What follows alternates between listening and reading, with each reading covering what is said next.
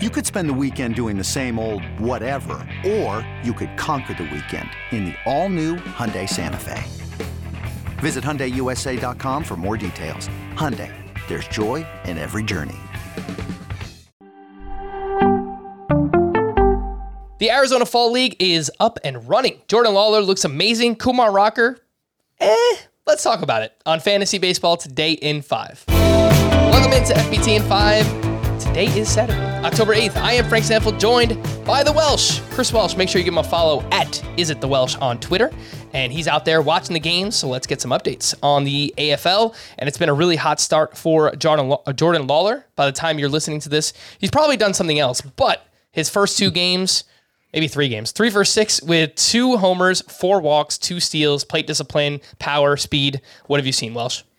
You nailed it. That's everything. He didn't play here on uh, Wednesday, but he played the first two days, hit homers in both of those. His very, very first two plate appearances on Monday, he stole both bases, aggressive on the base path. He looks comfortable. He knows his pitches. He's not swinging at mess.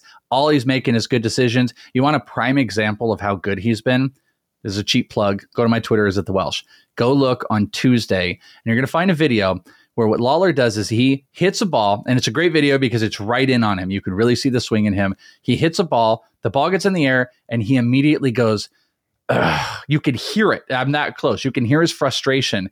Then he runs and he runs, and then all of a sudden you hear the crowd freak out because the ball went. He hit it out of the stadium and he walks back. He comes over to home plate, and you can kind of hear me talking. And I just decide to go, Jordan, you didn't think you got that, did you? And you can hear him if you listen to it. And he goes, No, I did not. I did not think I hit that because that's how good he's been and how in tune he is with himself that even on mistakes, he's still getting at it. He looks like the best player out here, also playing incredibly smooth defense. And he got a little breather on Wednesday. And like you said, when this is out, he'll probably have done a little bit more. He's only homering in, you know, every single game early on in the AFL.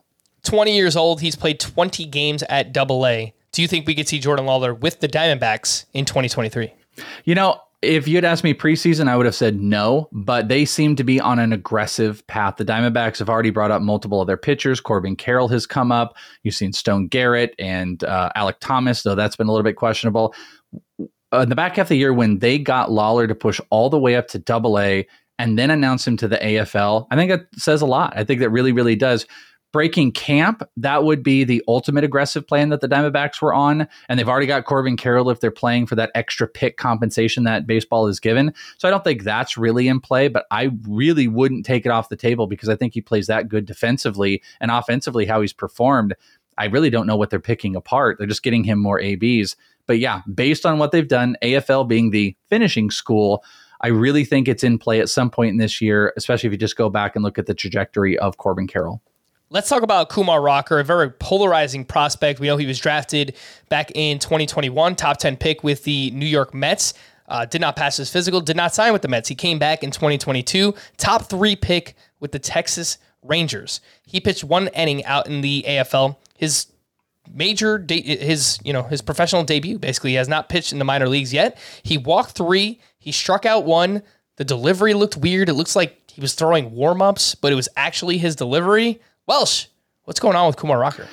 It was strange. It was a strange appearance, and I want to preface it to say that I like Kumar Rocker. I like him a lot. I think I, I'm a more of a defender of him based on other people. There's a lot of relief talk. I'm a little bit more on that side after this, but I've always been a big defender because he has a, an incredible slider. And I do have one video out you can check, which it was on display. He th- he throws it sometimes. It's almost like a schlurvy, like curvy slider type of thing. He alters it, maybe a cutter. I think is what they started talking, but it's a dominant pitch. And the problem is, is you've got to have a third pitch, which has been the changeup. But in this one, his fastball had nothing. It was all over the place. It topped at 97. It looks like a big fastball, but he didn't know where it was going. He had zero command of it. We could put that up and chalk that up to time off, injuries, um, whatever you want. Though he did perform really well uh, in the independent league before he was drafted, and he's had a long layoff. So we could talk about layoff, and I'm willing to accept that. Why you shouldn't freak out, but you know, it was kind of chalked up after, like, hey, this is a great performance. It wasn't a great performance. He walked three. He was all over the place. Lefties killed him. And that's something I think we need to watch. The first three batters were lefties. He threw all fastballs early on, had no command. When he got a righty, he threw sliders, struck him out. Another lefty came back up, fits. He's got to learn the proper pitch to lefties and righties, and that's why you need that. Uh, if your fastball doesn't work, you've got to have a third or fourth pitch. The changeup's got to get more involved. Might have seen a curveball that was put in there. You just need to see more of that. So don't overreact.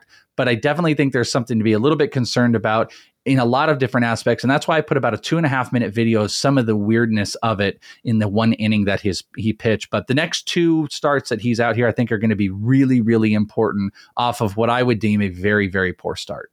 Quick thought on his first year player draft stock. Uh, where do you where do you see that going as of now? So I moved him. I moved him down. I had him around nine, I want to say, and I think I moved him below uh, ten or eleven, below Zach Neto. A lot of hitters in more roto and um, head-to-head formats. I'm going to prioritize over pitching. So I was, you know, in a points league format, Kumar would have been a lot more up, but I think he's got to come down. I think he's more in the case of like a Connor Hjerpe, who's in that range of like probably again nine to 12 or in a points league they're probably closer to five to seven or something like that but he is not no longer the number one guy he's in a group of uh, two or three others all right. Do you want to hear more about the AFL? Then you can check us out on Fantasy Baseball Today, Spotify, Apple podcast Stitcher, your smart speakers, or anywhere else podcasts are found. And thanks for listening to the Fantasy Baseball Today in 5. We'll be back again on Tuesday morning. Bye bye. It only takes two minutes of sheer horror.